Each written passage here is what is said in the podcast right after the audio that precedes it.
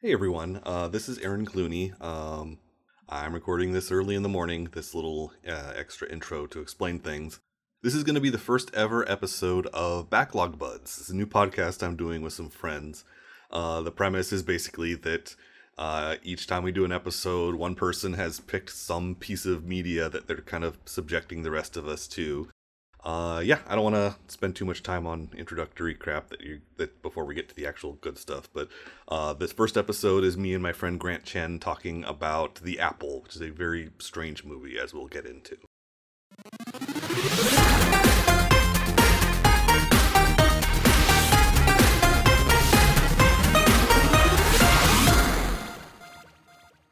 Uh, so today I have my friend Grant Chen, and we're going to talk about the movie The Apple. So, uh, Grant, go ahead and tell them a little bit about yourself. Hey, I'm Grant Chen. I'm a game designer. I am Taiwanese American. Uh, I have a pretty long commute each day, so that's when I get most of my podcast listening in. And uh, yeah, I like uh, games of all different types. Cool. All right. So, um, The Apple is a movie that I've seen several times in the form of the RiffTrax, which is, which if you're not familiar, is the uh, some of the main guys from the later seasons of Mystery Science Theater 3000 started up a thing where it was originally like MP3 commentary tracks you play along with movies, but then they started doing more and more VOD releases. And this was my first time watching The Apple without the RiffTrax, and it was quite an experience. Yeah, it was really, really weird and confusing. I loved a lot of the visuals, to be honest, but I felt like a lot of the pacing was just completely. Well, they'll stretch out a scene for as long as they feel like. Yeah, there, there was some very strange choices. Okay, well let's let's start with let's go over the plot a little bit. Okay. Because plot was yeah. Okay. Oh, oh, for for background, this movie was made in 1980 by the Cannon Film Group, and it came out takes place in the distant dystopian future of 1994, based off of the novel by George Orwell. LOL. So we open on a view of a stadium somewhere. Apparently, the the photography for this movie took place in West Berlin. Yeah, it's honestly looking at it, it doesn't feel like it's anywhere, but I guess the I guess they did a good job disguising West Berlin. Yeah, I, I, I never suspected until I saw it on the Wikipedia article just now, despite having seen the visuals of the movie many, many times. Um, but so we open with this concert with the artists that we later learn are named Pandi and Dandi, spelled with an I on the end. I'm really glad uh, you suggested we watch it with the subtitles so we could understand what they were saying. So I caught a lot more of the dialogue than before. Yeah, And- yeah. It's the names are amazing. Yeah. oh, what was the the the creepy black guy named uh, Shake. Shake? Okay, we'll we'll get to that. But we start with Pandi and Dandi singing a song with the chorus, which they repeat a lot, is "Hey hey hey, Bim's on the way." Yeah, then they say B, then the audience screams I am, which I couldn't make out, and that was kind of the reason why I asked to put the subtitles on. So, yeah, do we want to talk about what BIM stands for yet? Yes. Uh, well, okay. So I found out what it was outside of the movie, and I challenged you to figure out what it means. And that was tell them how you found out. Oh, yeah, for in about a four second shot, there is a shot of a building, and on the building is a sign that contains the full name for BIM, but it's really long and written in relatively small letters, so I would not blame anyone for not picking it out. Yeah, like you would think that they would like put the words in the movie somewhere out of a character's mouth. But this movie is not good at communicating things to the audience. So Oh yeah, the oh yeah, the what it actually stands for. I think it was Boogalow Industrial Music or something. Bo- Boogalow International Music. Boogalow International Music. Boogalow being the name of the guy who runs it, who's the main villain, I guess. Yeah, but they also keep calling him Mr. Boogalow, Mr. Boogalow. Yeah, it's spelled L O W on the end, but the, but much like M Night Shyamalan's Avatar, they're very inconsistent about how they pronounce it. Now, now knowing that that's the name of the record label makes it really weird that they're singing a song about it and that people are excited about it. It, it would be like if Trent Reznor for Nine Inch Nails did a song called like Interscope is coming. Yeah, I mean, can you imagine somebody screaming out in an audience, Apple! And they scream, Records! See, I thought you were going to go with Apple to make a joke about Apple Computer. And Uh. people do kind of scream about that, but that's a whole that's a whole other thing. yeah, well, the movie turned out to be kind of prescient since we've also got kind of a weird, creepy cult around Apple computers. Yeah, yeah, I, yeah. Though I guess that's kind of faded and sort of moved over to uh, Tesla. yeah, uh, yeah, because the, the, their weirdly worshipped founder is still alive. Okay, so anyway, uh, so Pandi and Dandi perform their song about Bim, and in the in the back room where the con- the concert is at the World Vision 1994 music contest, which I guess is like Eurovision but for the world. I guess so. Um, in that they uh, so they're they're, they're the Shake, who's this like very fit, very. I think he would be actually be attractive if he weren't wearing really strange metallic makeup and Yeah, acting really creepy. Gold That, that patches on his skin. that's a theme through the whole movie. Really, it, the the visuals are very metallic. Um, but so he's he's they're looking at this meter and they're talking about how many heartbeats it's getting, whatever that means. they never define it. Yeah, so they're like, oh, it's getting up to 150 heartbeats. Like uh. if that was beats per minute, like 150 is a lot. Like that's like your heart bursting out of your chest. Uh, what if a heartbeat is like in 1994? That's their equivalent of social media. like instead of 150 likes. yeah, uh, instead of 150 likes, you give you like a post, you give it a heartbeat. I, I, I, Yeah. that makes more sense than anything in the movie. If a post goes too long with a heartbeat, it dies. Oh, the, the poor graveyard of posts. Um, okay, so after that song, which has lyrics about how there's no good, there's no bad, there's no love, there's no hate, uh, then then our protagonists perform, and they're the folk duo Alfie and BB. Yeah, and by the way, these are like the most foreign sounding names in the movie, Yeah, and they come from uh, Moose Jaw, Canada. I don't know if that's a real place, uh, but it. I, that does not sound like a Canadian name to me. it, it sounds like because the uh, the producer and director of the movie are Israelis, and like I'm I'm pretty sure Alfie has a Israeli accent, or no, or yeah, Alfie. Trying to they have they have such alien names that it's try, it takes me a minute to remember which one is the guy and which one is the lady, but yeah. Uh, so like it Moose Jaw like so that's like someone who's heard about Canada third hand. I could see that being their idea of a town in Canada in the middle of nowhere being called Moose Jaw. By the way, Moose Jaw never comes up again. Well, except they bring it up one time, but It's, as it's where they're from. Like they've never had like flashbacks to it. They never go show what's happening in Moose Jaw. Like it's it's a completely off camera origin. Yeah, it's just like they're. It's like when I guess somebody walks in for a wrestling thing, they Yeah. announce where they're from. You know, except instead of a wrestler, it's two folk singers who sing a song on an acoustic guitar about love. Yes, it's called Love the Universal Melody and like it's like if you if you made a parody where like like it, it's a, the lyrics are exactly what you would think a song called "You Love the Universal Melody" would be. Like it, it's a really maudlin, cheesy love song, and like at first the audience is hating it, and backstage Boogalow and Shake are just like they'll never reach 150 heartbeats, and then they start winning the audience over, and then they reach 150, and that 151. 151 and that makes the that makes Boogalow really angry about it for some reason.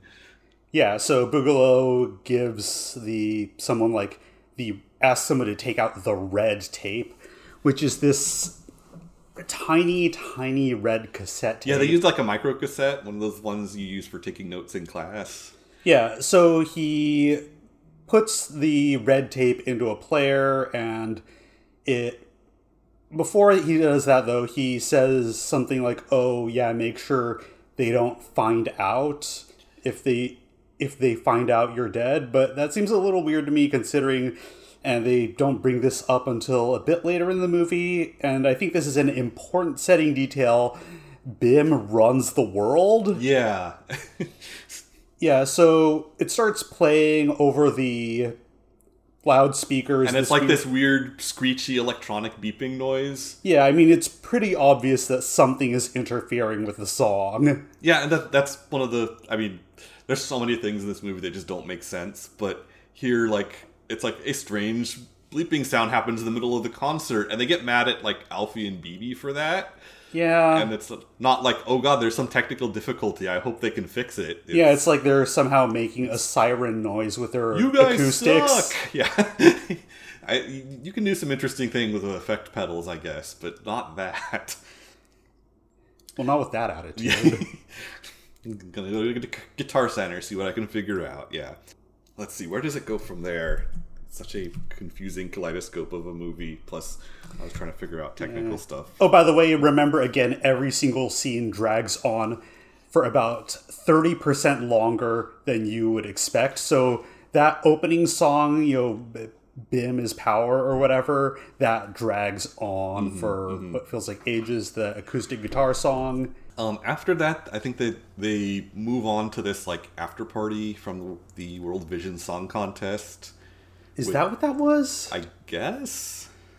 Yeah, that makes as much sense as anything else. So the the the BIM people are like having a weird party, and it- it's a recurring thing in this movie that they'll just have like a room full of like dozens of extras, all wearing weird costumes with as much metallic stuff as they can and heavy makeup and like there are the two guard guys who like are like half orcs or half dogs or something and like have fangs jutting up from their lower jaws. I should clarify that when we talk about metallic, don't think like robot stuff with like sharp angles and like boxes. No, this is like if you could make if you could sew a shirt made entirely out of glitter. Yes. It, it is it is like metallic fabric, but then sometimes they that's not enough, and they'll like also add glitter. It looks like, or like li- little sequins, or just yeah, like it's really really over the top. And then they decided that that wasn't enough either, so they add metallic makeup, which is a thing, and hopefully not too toxic to the actors. Yeah. But then, even on top of that, though, and this becomes a plot point, somebody comes up with the idea to have the company logo printed on this sparkling holographic sticker. Yeah, so so they're at the party and they're talking about different ideas for. I think in the control room they were talking about it too. They're talking about oh, different Oh, okay. ideas for merchandise. Like, what if we did BIM T-shirts? Like, you didn't think of that before. And they have BIM glasses, like triangular glasses, which are really obviously like someone in the prop department couldn't find actual triangular glasses because that would be stupid.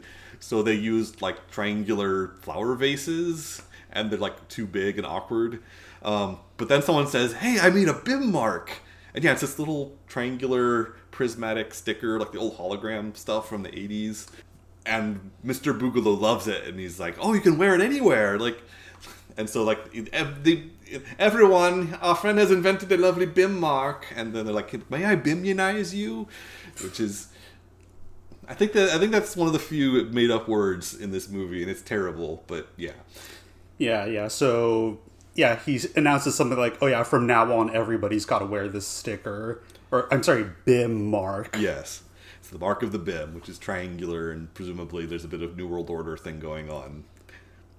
So Alfie and BB come to this party, and they they are just not sure what's going on because they're two yokels from Moose Jaw, which may or in like Canada, Israel, Yeah, somebody at some point mentions, "Oh yeah, so you're out from the boondocks," and they literally don't know what that word means. like Alfie and BB are just like, "What?" I, I do like Alfie's like condescension about it. She's talking to Dandi, who is one half of like Mr. I think I swear Boogalow mentioned that they were his kids, but they They- they they may drop that or, or something. But anyway, like he's talking to Alfie and he's like, you know, from the Boondocks, the Sticks, and she's like, are those words you're using? Yeah, it's it's a thing. it's definitely a thing, yeah. Um, and this is when the pill comes up. Yeah, yeah, because when when uh, when Dandi has Alfie countered or BB, see, still mixing them up because they're they have such alien names. Uh, he, he he's like, here, take this. What is it? Oh, just a little pill to make you happy and nice. Yeah, and then she just goes, "Yeah, sure, I'll go ahead and take it." Like, Mister Stick Docs Boon Man. yeah, yeah, it's like you know, what's this? Oh, it makes you feel happy and nice. Okay, sounds decent enough. I'll put it in my mouth. Nothing suspicious about this. Yeah. Uh, should we include a content warning? Um. Yeah. So the the the the movie has no like there's no nudity or anything like that, but it is there. There's some pretty skeevy parts to it, and there, there's some weirdly problematic thematic ideas. So just kind of be aware, especially as we're getting on into the plot. I, I yeah, it, it it may be a problem for some people, and like I, I can't blame you. It, it's such a weird movie. Yeah. But Um, the but for, for some reason uh her taking the pill does not lead to the worst consequence you can think of. Yeah. So what happens is that she starts joining in on this musical number that is so inconsequential that I can't even remember what it was about. It's, the title of it is Made for Me. Oh yeah, yeah. The guy who gave her the pill starts singing about Yeah. how she was made for him. And while this is happening, uh, Alfie is like really confused and disoriented in the party, and like he tells them that he doesn't drink alcohol, and they just laugh at him for it because I guess you, you remember in 1994 how mocking teetotalers was a big thing, Yeah, apparently. especially teetotalers who aren't impressed by impractical triangular drinkware. Yeah. It's like every single drug PSA about what the cool kids are doing. Like he's like, "Oh, I don't want to drink," and then the whole room just busts out laughing at once. like it's the funniest thing they've ever seen. There's a lot of that, yeah. I, they are easily entertained, but I suppose that happens when you're on drugs. Just Yeah. say no, kids. Yeah. So at the climax of the song, you know, it leads to its terrible conclusion where the guy plants a kiss on BB, and I guess we're I'm still not entirely sure what the drug did, other than make her willing to listen to his entire diatribe in song. Just the patience pill, I guess. I guess. It's the pills that make you stare at the guy. Yeah. Oh, I guess that's how that's how Dandi gets it gets his. Uh, that's how Dandi gets attention. Drugs. Um, so yeah, Alfie is really weirded out at seeing his girlfriend kiss another guy, but they leave eventually. Um, and then we get to, I believe that then we, then we get to the scene where they're they're going to uh, the the BIM office Oh, to sign the contract. Oh yeah, um, one quick thing before this though, that th- whole thing with that whole musical number and the kiss, it never becomes important. Yeah, th- there's a lot of things that go nowhere in this. Yeah, Alfie never becomes angry at her or Dandi for the Yeah. kiss. He doesn't go, "Oh, hey, these people aren't trustworthy." He never feels that he never decides that people who would feed his girlfriend drugs aren't people to spend time with. Yeah, like he, he doesn't trust the he doesn't trust the BIM people, but he sure doesn't seem to have a problem being around them that much. Yeah, yeah, it's like he does he honestly doesn't have a reason for anything. He's like this because he's the protagonist. Yeah, yeah. Okay, so they're going to the BIM offices, and like uh, BB is trying to talk Alfie into it, and she's saying, "Oh, he's only going to take fifty percent, and he's a really big producer."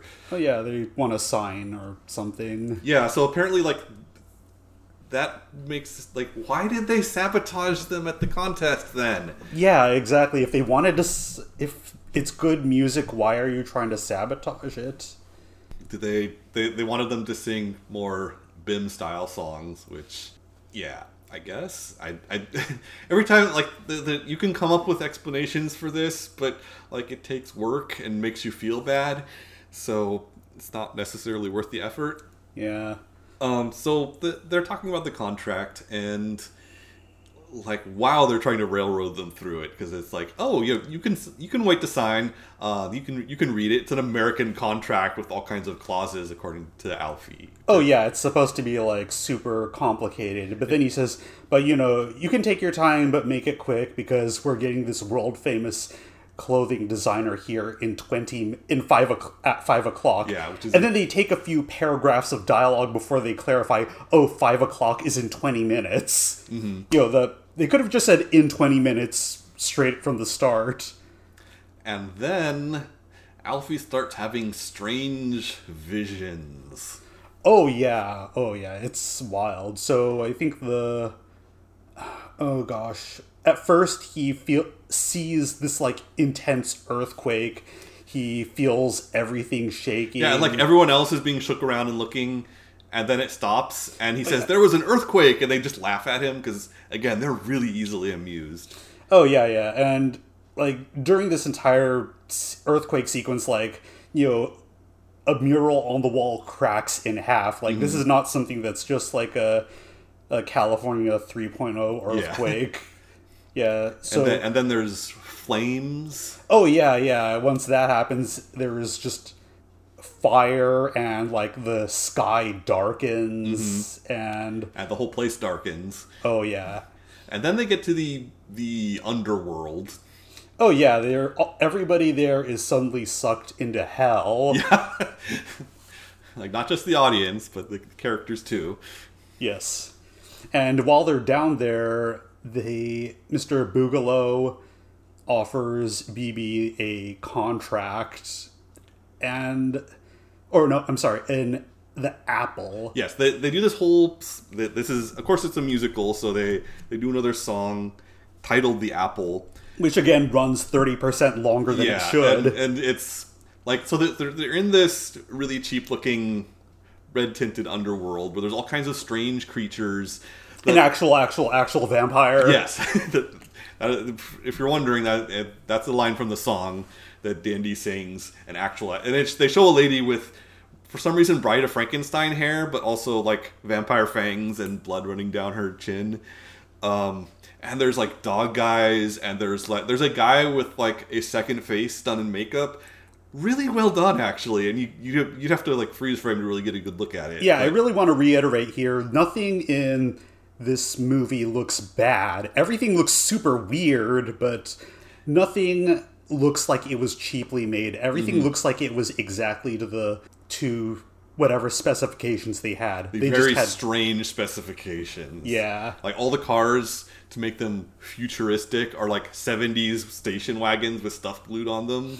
Yeah. Like it looks like Homer Simpson designed all the cars. Oh yeah, yeah, for sure. But anyway, yeah, getting back to Mm-hmm. the hell bit, they start seeing about how you know BB just needs to take one bite out of it. Mm-hmm. They call it like a holy apple, then a voodoo apple, Yeah. then like yeah, they're oh yeah, and half of, also this apple is the size of a basketball. Yeah, they get this huge apple. It's and also it's half red and half green. Like they had some weird like they glued a Granny Smith and a uh uh, Red Delicious together. Yeah, it's just kind of reason. it's just kind of split down the middle, colorized like uh like draw a vertical line Yeah, down it, I- the- like it's Two Face or something. And, and when we were watching, you mentioned like the, the the fruit in the Bible was most likely a fig. I mean, granted, like it's been depicted as an apple in art for centuries, but Uh, but on the other hand, like th- they're, they're, the problems with how well this represents the Bible are a lot deeper than the choice of fruit. Oh yeah, yeah. We did not qu- quite mention that. Apparently, this is supposed to be heavily biblical inspired, which I we did not pick on.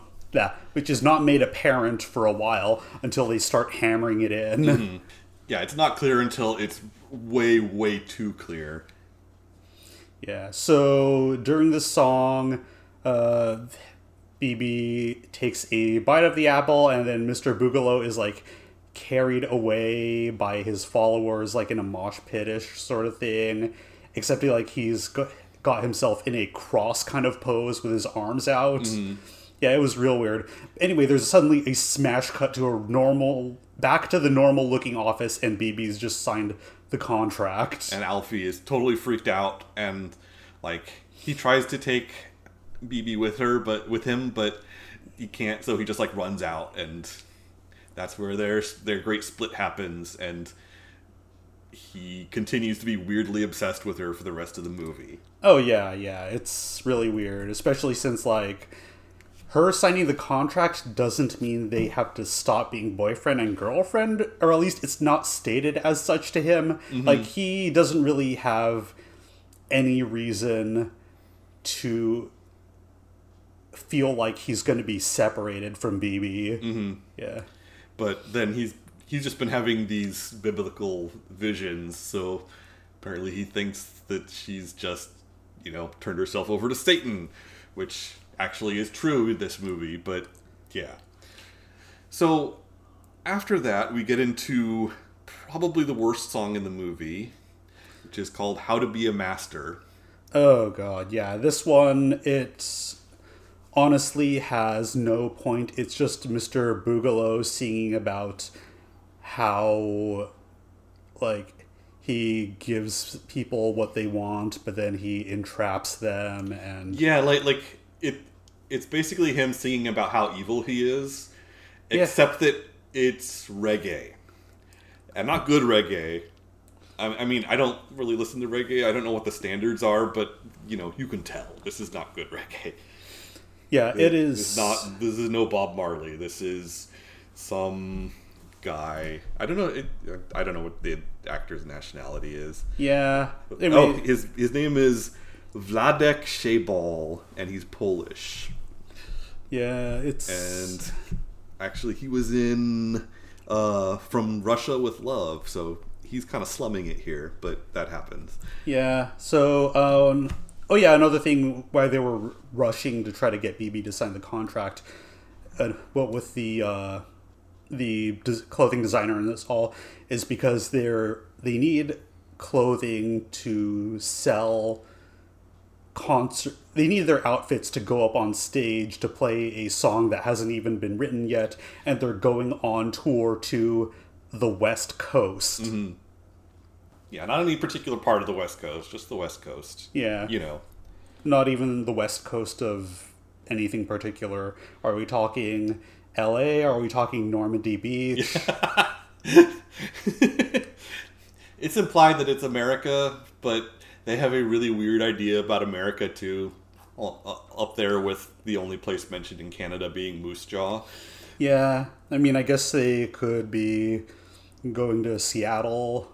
I don't know. Yeah. Well, okay. So the the, the song that follows that, because this is a musical and things happen in a series of songs for the most part, Yeah. is called Speed, and it's probably the most fun, well written song in the whole movie. Yeah, it's honestly catchy. It's got a memorable tune. It's mm-hmm. kind of got your head nodding. It still goes about 30% longer than it needs to, Yeah. but it doesn't outstay its welcome. Yeah. Although the the thing about it is, it's not speed about going fast in cars. Like a more honest version of the song would be titled Meth. And and BB was singing meth. Oh, meth. Oh yeah, she's singing about coke, the drug that makes America go. Yeah.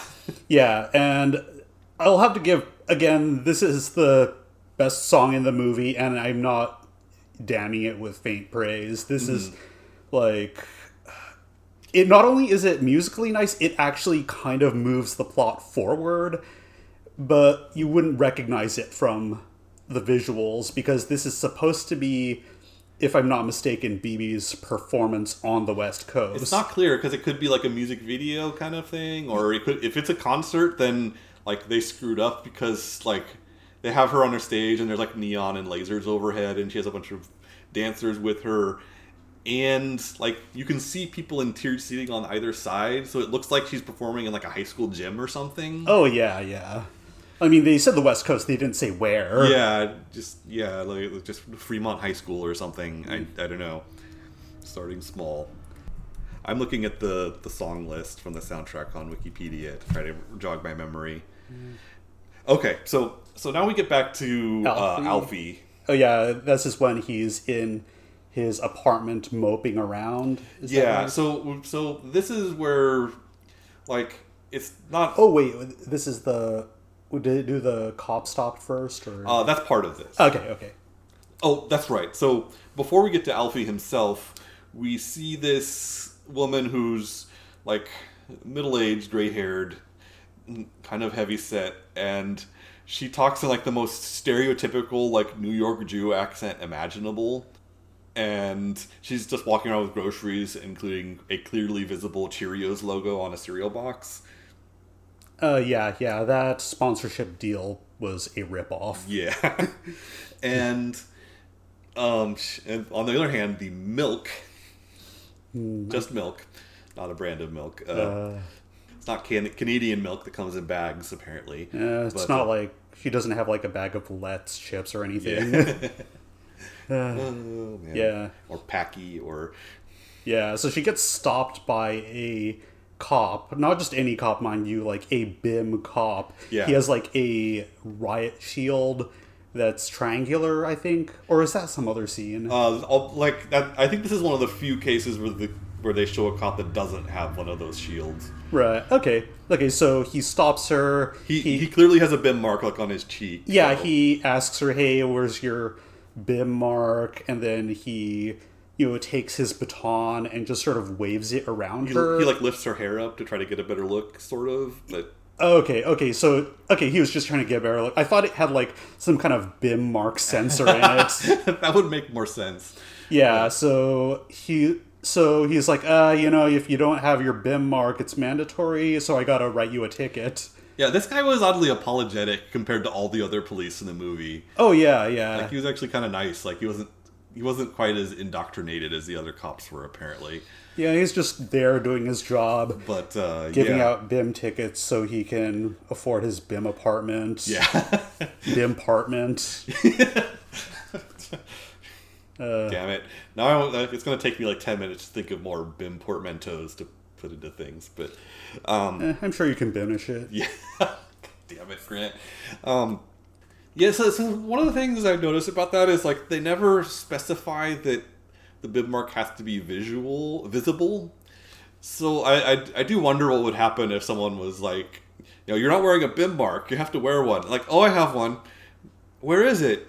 On my start, shoulder. uh, start undoing your pants. and Yeah. It's on my butt. Yeah, yeah. I mean, I mean, if it was some kind of BIM mark sensor, I guess you could eat the sticker. Just Yeah. stuck in your gut. yeah, time, it's not visible. It's just, you know, I just ate the sticker. Mm-hmm. Yeah, it's, uh, gosh, it is just the weirdest thing. Um, yeah, so apparently this is the new order. Like, there's no explanation for how it happened or why. Yeah, Like, like they could have. Oh, so here's a fun thing about the production of the movie. Uh, it was originally going to have a completely different opening. huh. Uh, the, the the version that got released started, as we said, with the Pandi and Dandi playing at the contest. Um, they were originally going to have a whole like Garden of Eden scene with live animals, and apparently, just like the the filming of it was such a disaster that they just completely gave up on it. Yeah, they could have used a cartoon like Mario Brothers. 65 million years ago, it's a living. Yeah, yeah, God, it was like. Yeah, so what confused me about this scene, or not really confused me, but like. It made me confused for the production of the movie because this is the first time it's ever indicated that Bim wields any kind of power outside of what you would expect a corporation to have. Yeah, like uh, what I was trying to work my way to saying and interrupted myself because that's how I do things apparently. Uh, like they could have done an opening where it, like they establish, oh, we're un- we're under the the Bimtopia, and you, you know you have to get approval from the Bimulet to Bim Bim Bim. Um, but no, it's just we start off with a song contest, and there's no indication that it's anything more than sleazy show business. But Yeah. no, it, it's yeah. Is this? Oh yeah, they also did a song earlier about like the world of show business or something. Yes. Or is that later? Oh, no, that, that's right. We missed that. Uh, because it is of no consequence and Yeah, has no. it was. It was in. It was when they went to the. Uh, when Office. they went to the office, which for some reason was filmed. In, I don't know if it's a convention center or an airport, but it definitely wasn't an office. Um, and yeah, Alfie and Bibi are waiting to see Mr. Boogalow. And there's this whole number, and there's like clowns hanging around, and it's very confusing and strange. yeah, and there's some guy. I forgot what was his act again. He said something. The some- Yablov the clown. Uh, no, no, it was some guy's name and the 2000 ballet or something like that. something like that. Yeah, it was kind of implied that oh yeah, his act involved 2000 ballet dancers, except these weren't really ballet dancers. They were just wearing these outfits made out of glitter. Yeah, like like it w- would have been totally fine and expected for like a Las Vegas show, I think. But yeah, and then there was also like rows of secretaries who were wearing weird fetish wear. Where it was like uh, they were in like black bikinis with like clear plastic jackets over them. Yeah, it was So many strange choices. Yeah, yeah. Anyways, Yeah. Anyway, so okay, so the lady returns to the uh, Yeah, she goes back to the apartment where Alfie is asleep, and she wakes him up, and he he yells at her because oh your stupid alarm clock didn't work, and she's like, well it woke me up. What's your problem? And except you know with, the stereotypical Jewish voice that I'm not going to try to do too much because I don't I will I'm not great at that kind of thing. Yeah, and at this point, you know, she points out that, oh, yeah, you don't have a BIM mark. If you don't, you know, get a BIM mark, then you'll be arrested. Which is kind of funny because she wasn't, and she just got a ticket. Yeah, like like she has like she's literally saying this to him with the ticket in her pocket. Oh, yeah, yeah, for sure. And honestly, I'm con- a little confused about why he doesn't wear it. Because, I mean, at this point, it doesn't, like, do anything. It All it does is make it so that you don't get. Yeah, like they could have they could have said like, oh, you know, they could have done something to establish that it has some pernicious effect on people, and they, they like act more bimish in some way. But no, it's It- just it as far as we know, it's just a sticker. Yeah, it never. It doesn't exert any kind of control. It doesn't let you them track you. It does nothing except like blind whoever looks directly into it. Um, and then so he the reason why he needed to get up on time is because he has a recording session. yeah, he decides he has decided to try to move on without BB apparently, and it Sort of. Yeah, and at this point, it feels a little weird to me that BIM controls the police, and but there's still this independent recording studio. And it just occurs to me like, does BIM control the world or just like one country? Is Mr. Boogalow like the president of the United States of BIM? And then there are other countries that just have to have their, you know, relations with them. You go to the UN and everybody's wearing these gray suits except for one guy who's wearing a solid gold jacket and a feather boa. See, see, I was thinking like you know to, to the south there's Los Estados Unidos de BIM, and yeah, so yeah, so he goes to this recording studio. Like, like he starts he starts playing the, the song for his landlady who he lives with, and later gropes, and that's a thing that is just glossed over. Yeah, no reason, Yeah, no uh, consequence. Um, but he so he starts playing the song for her, and then it kind of crossfade to him playing at the the recording studio, and the song is called uh, like "Where Has Love Gone," and he's kind of like obsessively lamenting that BB has left him. yeah. Yeah, and this also kind of calls back to an earlier thing where when they're at the beginning when they were playing the acoustic guitar on stage, you know, the people and Mr. Boogalow and the others sort of talked about how, oh yeah, it's a love song. Love songs aren't popular anymore, you know, and sort of implies that love isn't popular anymore, but which goes back to this thing, I guess. But uh, I forgot how that ended. Um, so yeah, that was that was the part where Alfie comes off as like deeply unprofessional because oh, like he yeah. finishes the song and he's like, "Thank you." And like, "Thank you what? Good, bad, shit." What and like he just yells at them and they're like, "Well, that's not what we're looking for." And so he like angrily storms off. Yeah. Oh like, yeah. He demands, "What are you looking for?" And they go, "Oh yeah, you're, you know, you're a smart guy. Just li- listen to what's out there." And it's like, if you're a recording studio, like, if you want to make money, you should probably either give constructive feedback so people do come up with something good, or just ignore them so you don't have to spend resources and time listening to mm-hmm. this. But yeah. yeah, just like yeah, I like like they're trying to paint him as like sticking to his guns and doing what he believes in, but it comes off as just him being really petulant and because like part of why he's going to this studio to record a song is because he needs money to pay the rent. Like they have his landlady yelling at him about it. Yeah, just. Uh.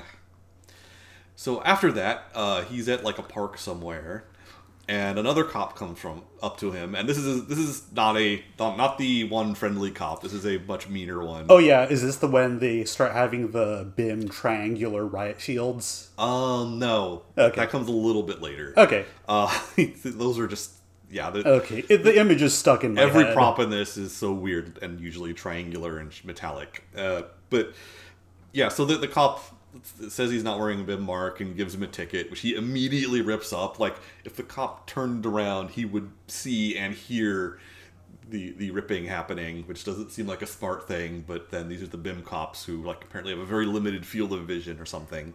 Yeah, they're not getting paid enough. Yeah, probably. Um, and then we get to the uh, the BIM fitness hour. Oh my god, which yeah. one of the most stunning sequences in the whole movie. Yeah, it is legitimately good. Yeah, But like- again, it extends a little longer than it yeah. needs. So th- they apparently there's a BIM fitness hour where everyone is obligated to get up and dance for an hour. Yeah. If the name the hour is true, who knows? But Yeah. this happens while the BIM song from the opening movie plays, or rather, a special cut of it that consists only of the chorus and a little bit of instrumental. So just hey, hey, hey, BIM's on the way, over and over until you die. Oh yeah, this sequence goes on for what feels like I want to say three minutes. Yeah. And, oh yeah, and before that they do mention that oh yeah, this exercise is mandatory. And hey, if you're driving, you know, go ahead and pull over, get out of your car, and do that. Uh, they have a they show a bunch of people like just stopping what they're doing to do the to get ready to do the bim dance. Yeah, which is like it's fine when like you know a group of nuns are out walking and they suddenly start dancing and waving their arms around, but they also show firefighters in the middle of fighting a fire just stop. They show uh, surgeons with a guy on a table just stop and start dancing, and like the guy on the table tries to get up and like collapses and probably dies. So the bim hour kills people oh yeah, yeah. albeit in some cases because apparently no one schedules for it. Like they say the BIM hour is starting at 4 p.m.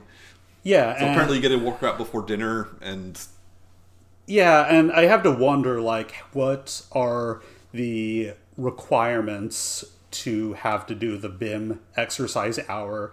Like, we saw the guy on the operating table got up and did it. Wa- Was it compulsory for him? Like, how old do you have to be before that becomes mandatory? or how young yeah, do yeah, how, have, how young can you be and be exempt? Are they like arresting babies for not dancing and or like mothers setting up rigs to move their babies to make them dance? yeah, I got the new bib walker for my for little Tommy. Yeah. Oh God, you just uh, attach their arms to your arms and their legs to the, your legs, and just sort yeah. of do like That's- a marionette That's, thing. that, that's really creative and creepy, but Yeah. too creative for this movie, I think.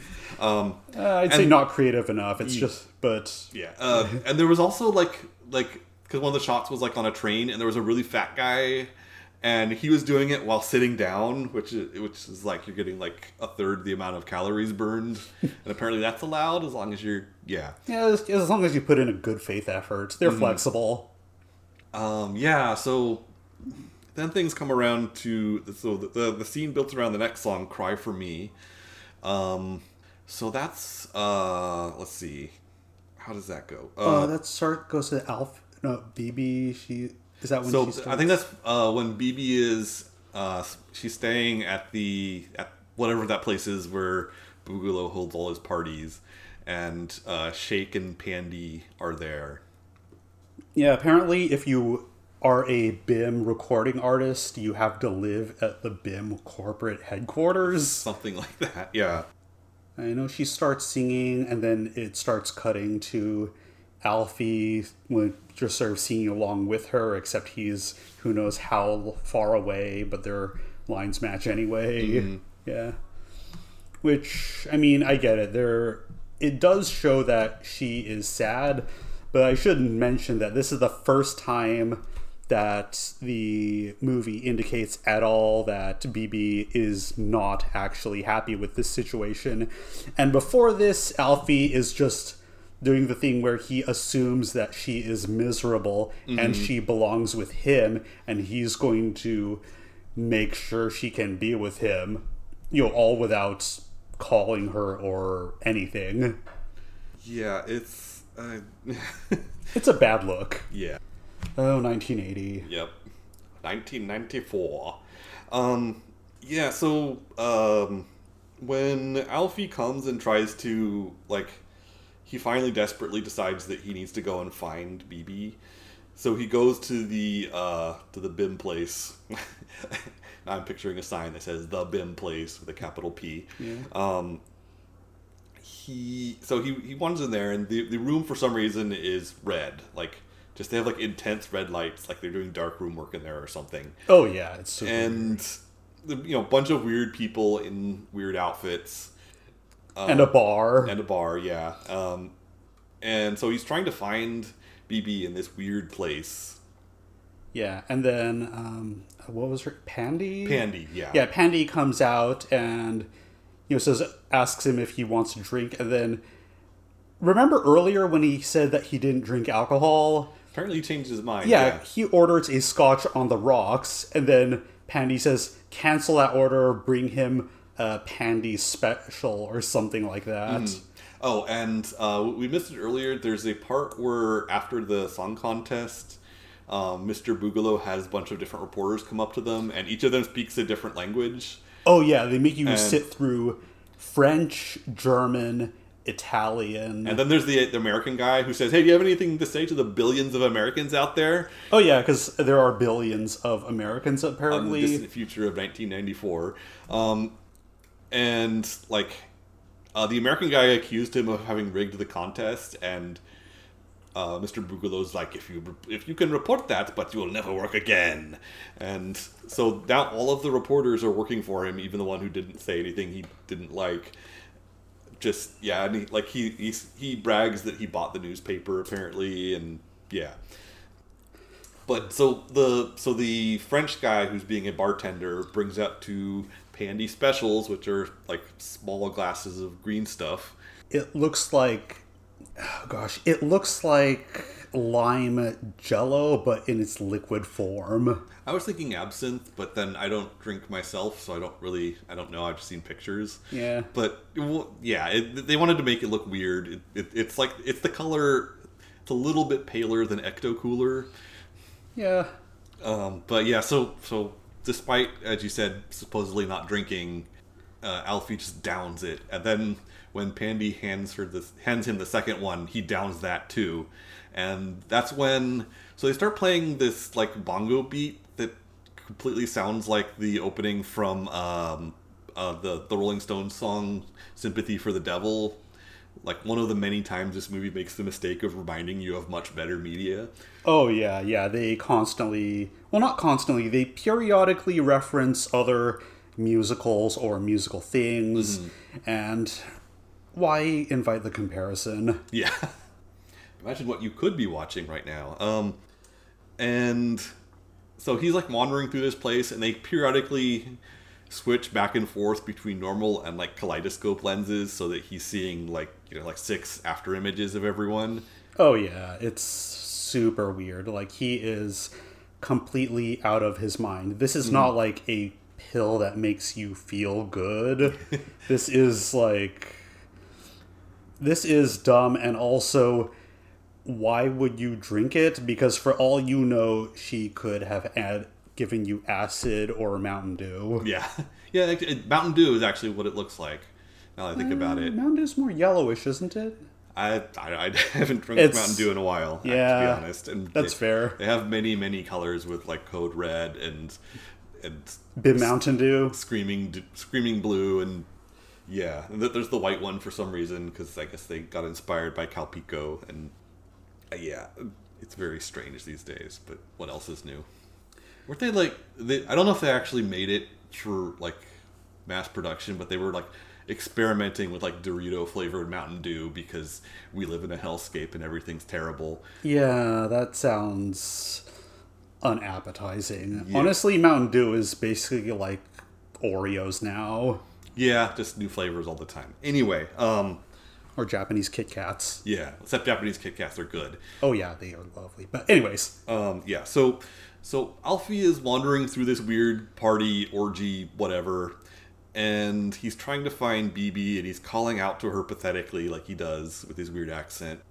yeah, it's really weird. And then he runs into Pandi, I guess. Yeah, and so In spite of oh, in spite of the fact that she was with him at the start, I guess she left then came back. something like that. Yeah, Yeah. it's it's confusing and strange, and it, different rooms are lit, vividly lit, and like they walk into the purple room for a little bit while he's looking for Pan for uh, uh BB. Oh yeah, so and many stupid names. yeah, and by the way, his vision is still basically kaleidoscope vision. Yeah, well, it's like switching back and forth. Yeah. Uh, like, the, like the editor was on something too, and um, so eventually, like this leads into the the very most innuendo-laden song in this or any musical I have ever seen. I think innuendo d- implies there's any kind of attempt to Yeah. disguise it. Ye- Yeah, The, the song is called "Coming," and the chorus is "I'm coming for you," and it's spelled with an O, but it might as well be spelled the other way. Yeah, and it's extremely explicit. And basically, the gist of it is Pandi has drugged Alfie, and they do a sex. Yes, and, Eh. and they and while this is happening, they show other people like they're dancing, but it's like extremely thinly veiled symbol symbolism of sex, symbolism of sex. And, Uh, yeah, it's extremely.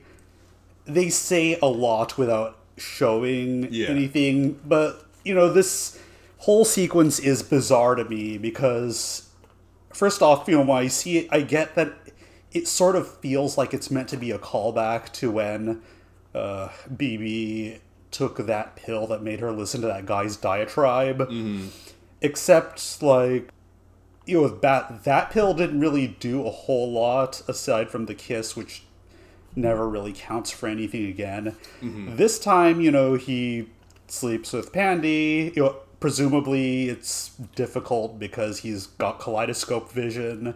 Like, where is his, where are my hands? Where's anything? yeah, Like, like like she's wearing a like weird like pink lycra sleeveless jumpsuit and sprawling on top of him and then she takes it off and then we kind of see her from her back a little bit Yeah. and they're trying to keep it pg i guess yeah. So this sequence and oh so on the way out he sees the green lit room where he sees what he sees what appears to be Dandi and bb in bed together and and it seems like it's not actually happening but in his mind bb is just like mad at him. It's like oh go away. We don't need you. Yeah. So he wakes up like Yeah, and like by On the a- way, like in any other movie, I would t- be tempted to try to figure out what the symbolism of the different colors are, but I think they just like that was the color light bulbs they happened to have. yeah, I mean it, the whole thing looks weird and disconcerting though. in the movie's defense, that's probably the mood they were going for. Yeah. Yeah. Yeah, it's. Oh, by the way, this whole thing where he sleeps with Pandi, like, they never give a reason why Pandi would want him. They never have him dwell on the act later, like, oh no, I cheated on Yeah. my girlfriend, my ex girlfriend. I have no idea. Well, like, like he doesn't seem thrilled when uh, when BB gets together with Dandi, but like he doesn't treat it as a betrayal in itself. He's just upset that she's gone and gone with the Bim people. It's it's their relationship is very everything in this movie is very strange, but their relationship in particular is nonsensical like everything else. Um, and so the next day, like I swear, like there's a I don't want to look it up, but I bet there's a TV tropes page about like character turned good by having sex with good guy. Oh, God. Yeah. Because after this, like Pandi decides that she's had enough, and for some reason it's too late for her, for unspecified reasons. But she decides that she's going to help BB escape. Yeah, yeah. Though that's that comes a bit later, but you can see changes in her behavior. It's super weird. Mm-hmm. Yeah. So he's like, yeah. So at this point, I think Alfie wakes up on a park bench. And he's been apparently screaming "baby, baby" the entire Yes. time. So this is where we get to uh, a like the whole movie's weird, but th- th- this is a like really sudden and very '70s turn that it takes, where there, there's this like Tom Bombadil looking guy with a deep voice who tells like you, you you were screaming her name in your dreams, and like these yeah, there's little kids making fun of him because yeah, that's how it goes, I guess. Yeah, and honestly, like they seem to not know her name, or they don't know. They act like they don't know who she is, even though it's been established that BB is a world or at least BIM famous star. By Yeah, they now. call her a BIM star, which which is kind of great actually, but kind of stupid too. Um, and so the, the thing about it, is, so well, like Oh, stars next to Criteria. Yeah. and if you wish upon a BIM star, um, so the, the the guy who is apparently credited as hippie leader.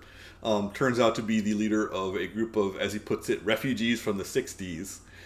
they used to, was it they called them hippies or what did he say? Yeah, something like, like they, they're called hippies. They're refugees from the '60s, which is like you know they had to evacuate the '60s back on that terrible night in you know December 31st, 1969. Oh yeah, and I, I should note that it's not like they're all old. Like it's been what thirty four years since the '60s at this point. Yeah. And- yeah. It was.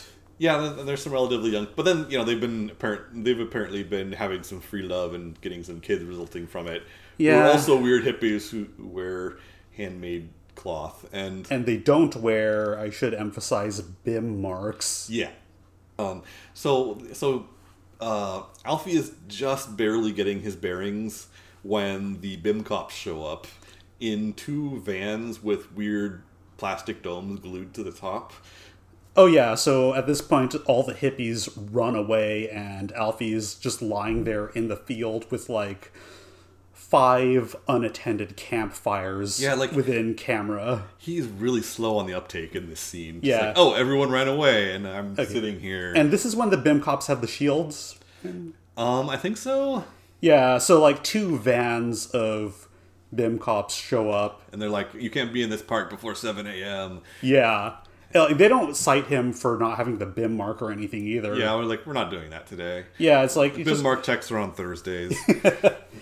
gosh. So, uh, and bo- and before the hippies, ru- or while the hippies are running off, the hippie leader uh, tells them to meet them under the under was it under the bridge because apparently they're homeless people too. Uh, well, yeah, he doesn't specify which bridge, but I assume from earlier stuff in the movie that it's the bridge on the west coast. yes, the Golden Gate. Clearly, that's the what that's the main bridge on the west coast, right? yeah, yeah, obviously. Not going to do that Dumbarton crap. Um, says the guy who drives on Dumbarton uh, to commute regularly. Yeah, well, not with that new toll. Yeah. But, ugh. Anyways. Yeah. Yay, Caltrans. Um, okay, so, um, where were we? Okay. So we go back to, um, so BB is leave, leaves the place, oh, the BIM place. We're just going to call it the BIM place for the rest of this, because, yeah. BIM quarters. Yeah. God damn it. Um, yeah, so so with help from Pandi, she leaves and she goes and talks to the Jewish landlady and and the landlady recognizes her because unlike the hippie, she does pay attention to the glaring pop culture noise of the BIM machine. Yeah. Oh, by the way, I should mention that the sequence where she leaves, well, it's it's bizarre. So, Pandi tells her something like, wait, "Is this the part where this happens, or is that later?" I think we got a little mixed up, but that's not to be su- that's not surprising from this movie. Yeah. So I think, yeah, I, I think this is the part. So I'll, I'll just describe it now, anyways. Yeah, if that's yeah. cool. Yeah. Okay. So she talks about so uh, Pandi and Shake, who uh, Shake again is that extremely, extremely flamboyant gold glitter covered black guy. Yeah, so so in this scene, he's wearing a bathrobe that for some reason says "Amazing Stories" on the back in sequins, and like a silver thong, and nothing else. yeah, In the morning, while they're getting coffee and stuff, like, would you care for some coffee? yeah, Which is which, as you pointed out when we were watching, was like the first time anyone showed any interest in BB's opinion of anything. Yeah. Yeah, it's it's gross, but Yeah. anyway, Pandi pulls her aside and says at normal person volume, "Hey, I can help you leave here." While Shake is standing something like 5 feet away. Yeah. You know, but they're acting like he can't hear them. Mm-hmm. So then she says something like, "Oh, yeah, I can help you escape." You know, you want do you want to get rid of that contract with BIM? and like and like shake just like just decides to let them go like he tells the guard to just let her go and this is where we learn that the guard who has again lower jaw fangs and is now wearing shirtless with a spiked collar is named bulldog which i don't want to think about too much Well, but- it was a popular name in the year 1982 or whenever he was born, I guess.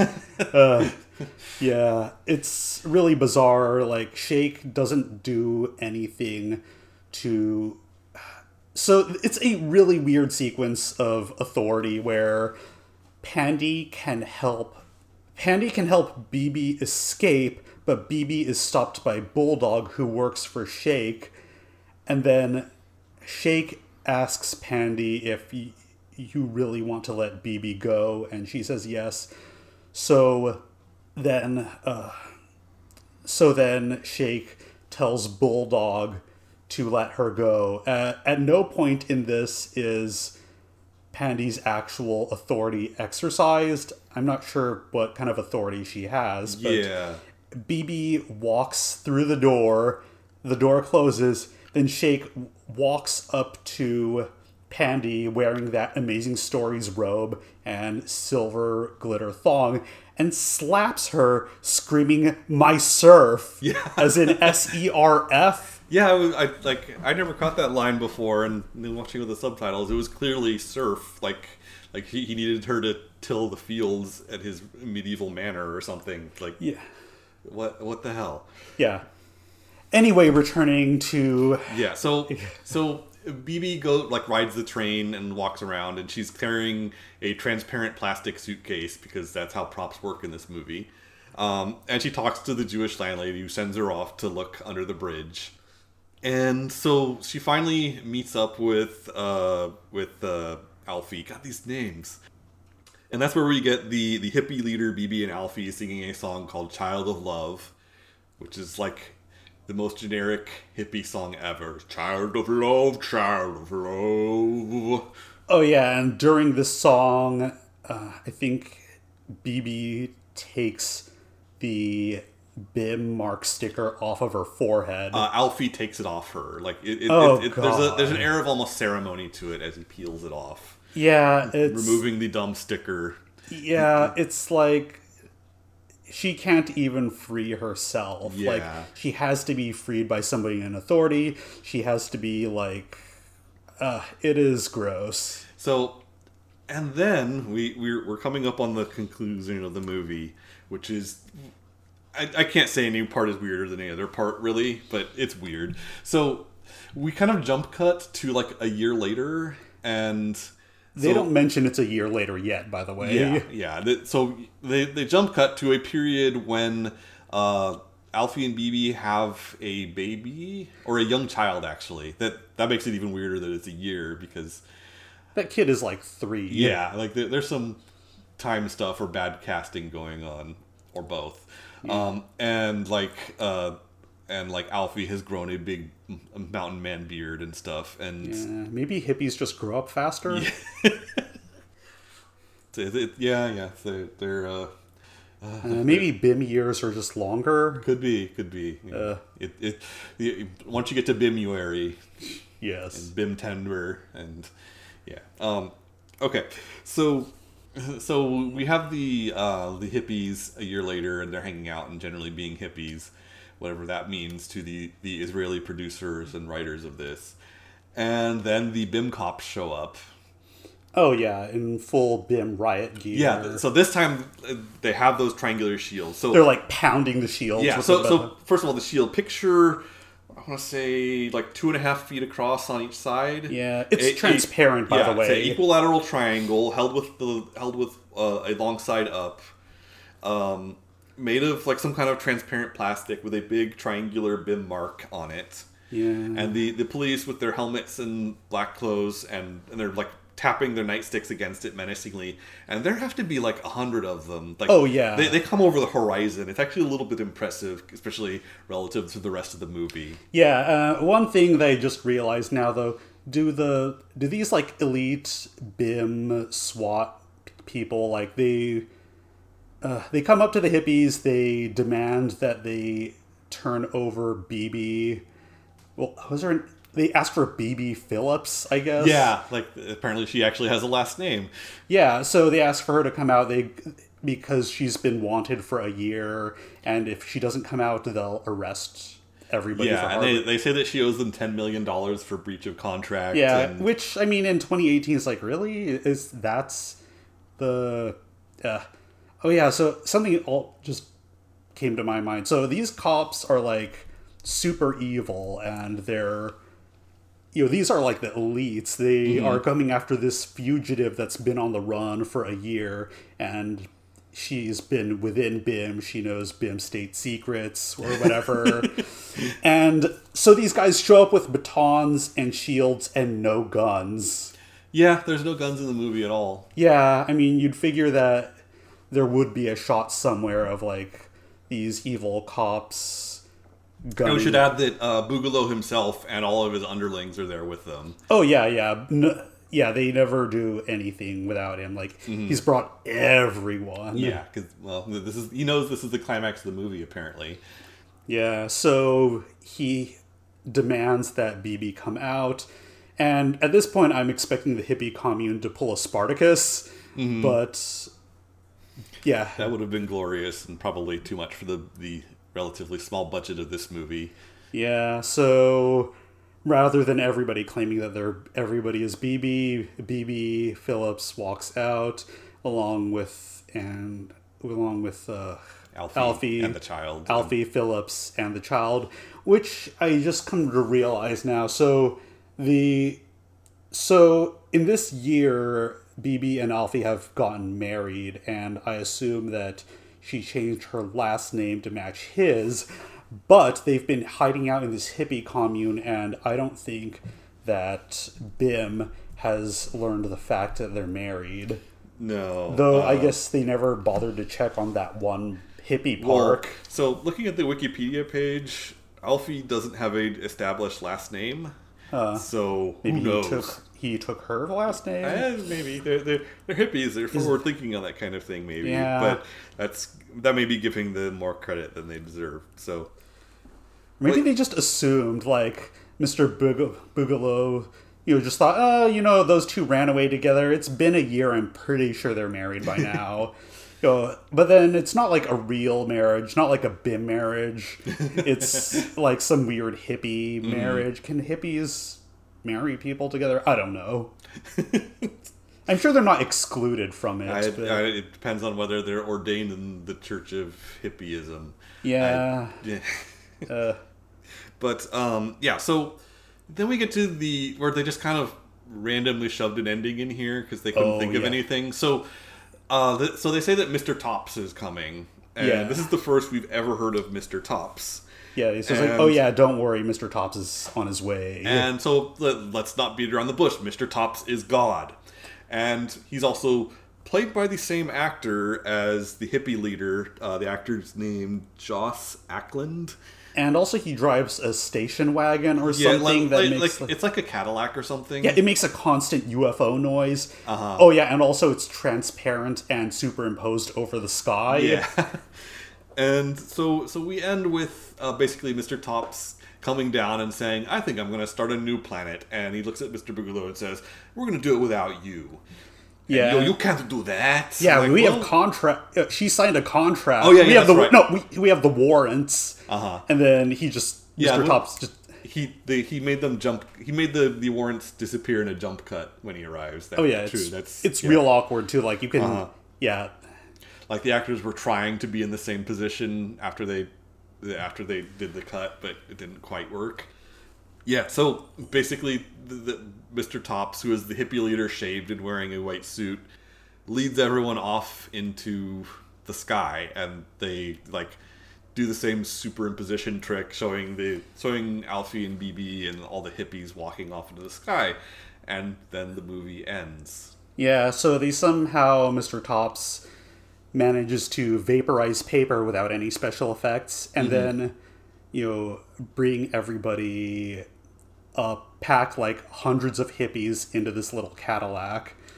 Well, it's magic. Yeah. It's, it's Oh, uh, just time to Deus Ex Machina up at Oh, the end of the movie. God, I just realized that the warrants were like one warrant was printed on pink paper and the other one was printed on blue paper. Like Okay. it's some kind of, or maybe I'm misremembering. I don't know, I, but it was definitely It's- not like white paper. That's there's so much strange stuff that that that, that barely even phases me. Yeah. Um, yeah. So that's the Apple um, summarized. So, um, so I want to talk about a couple other things related to the movie, just like to do more than just explain what happened.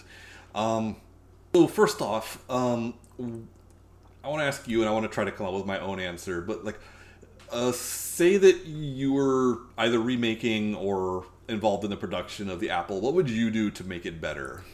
Uh, I feel that my contribution would be to cut every scene by about 30%.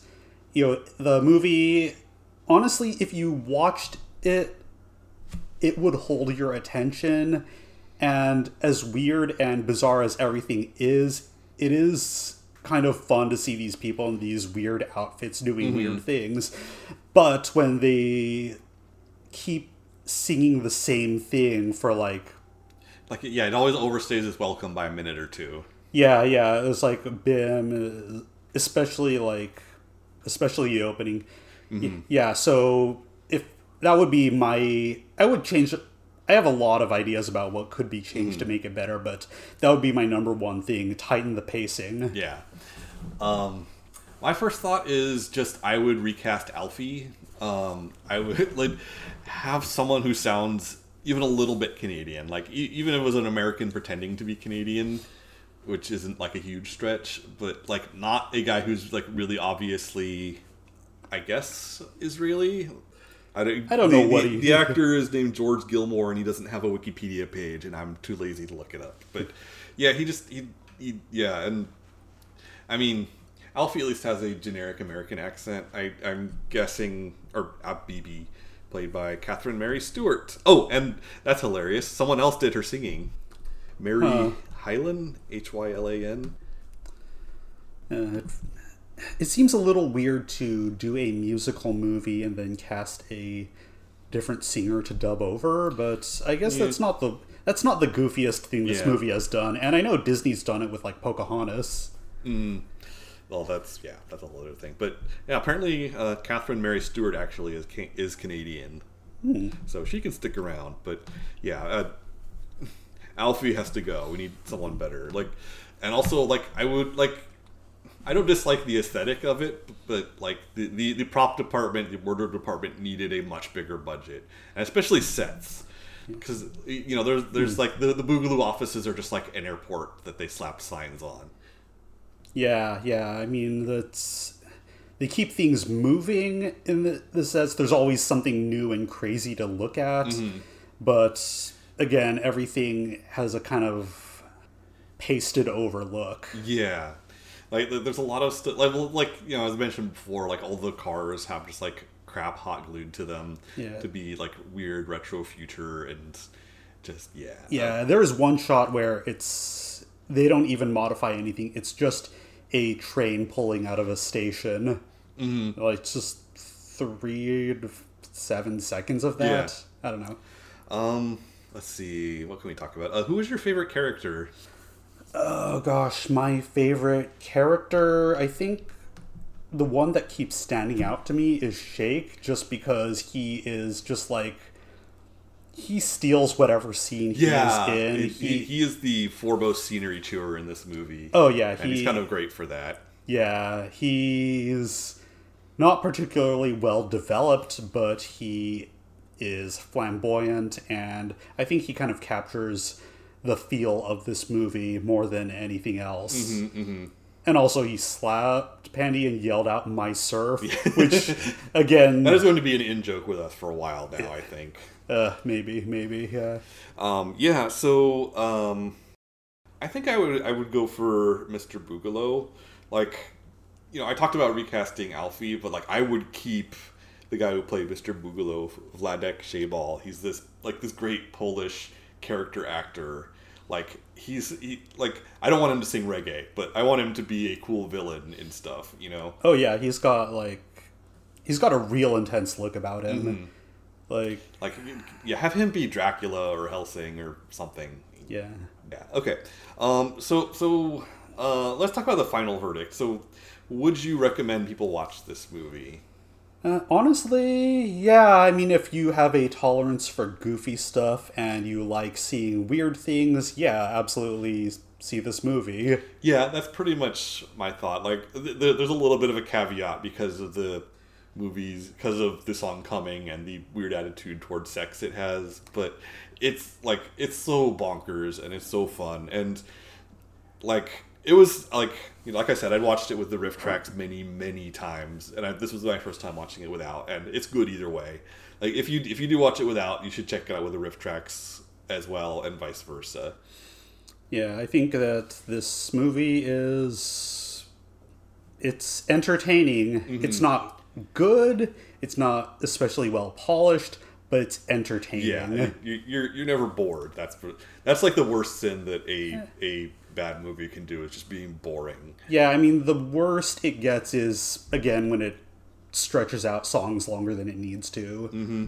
Yeah. But then as soon as a song is over, they show something absolutely abs- crazy. Yeah. So, Yeah, I want to like go through this and freeze frame some stuff to find some of the, the bizarre costumes and things. I want to find everything that wasn't developed upon.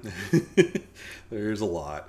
Um, okay, uh, so I think to uh, close out uh, talking about, I want to, I want to get uh, your and my ideas for like um, something you would recommend that's in some way somewhat similar to this, Hmm. I don't see a whole lot of movies. or or just something, or or failing that something people should check out. Like if you can think of something with, with like biblical allegory in some way or something like that. biblical album. Huh. something related to something that you can form some vague connection to the apple with so my first thought is um, the, the jesus christ superstar uh, it was a musical that was really huge in i want to say the 70s and it's become a big classic um, the, in particular when i was a kid we had a vhs tape of the uh, there was a there was a theatrical version.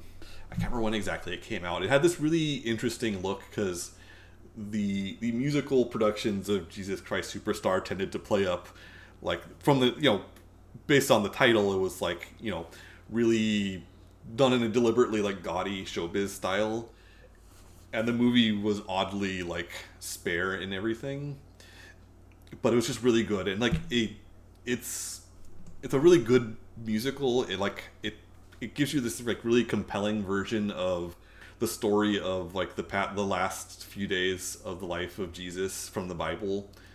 Let you know it it adds like human motivations to the uh to you know Judas's betrayal and how Jesus reacts to that and so on. It's just it's a great movie. It's one of the few musicals I really like. I, I it's become my tradition to pull it out and watch it every Easter. Okay, so there's this anime this season called Revue Starlight. That's R E V U E, which is kind of showbiz related. It's certainly got a message about musicals. Specifically, it's kind of a condemnation of the Takarazuka Revue, mm-hmm. or and more specifically, its academy, where a lot of the students are basically forced into intense, intense competition, and one person is selected out of an entire graduating class to be the star of all the shows, which burns people out. Mm-hmm. Yeah. yeah, I um, because I majored in Japanese in college, so I took a class in it was called like Japanese drama and lyric, and so we learned about the different theater traditions, and they covered uh, Takarazuka a little bit, and like it's amazing. It's you know this all female theater troupe and you know they put on all kinds of shows and you know they've done like Rose of Versailles and like some of the newer stuff. They did one about like Lincoln, and like they you know they have women playing the the male parts and but yeah the the academy that they go those girls go through is just insanely brutal. Yeah, so I don't want to say too much about the show, but um you know because a lot of the fun is discovery, but it is like this movie, it is heavily laden with symbolism, except pulled off better. It's got not saying much, but yeah, yeah, it is got really good songs. Yeah, it's got really crazy stuff happening. Again, I don't want to say too much there, but definitely give the show a try if you ever get the chance. Is it on Crunchyroll or? Uh, it's on a service called HIDIVE. Though okay though uh, the translation that's up on HIDIVE does not have the translations for the songs, which I think are kind of important to understand yeah. the characters. And also, it's got a number of translation issues that get brought up on blogs. So, winking telling you that fan subs exist. Yeah. Okay. All right. So, I think that'll do it for the Apple. We've talked not quite as long as the movie is at 92 minutes, but pretty close. Uh, so yeah, uh, that's it for us for today, and hopefully we'll get back to doing another episode before too long. So, bye everybody. Bye bye.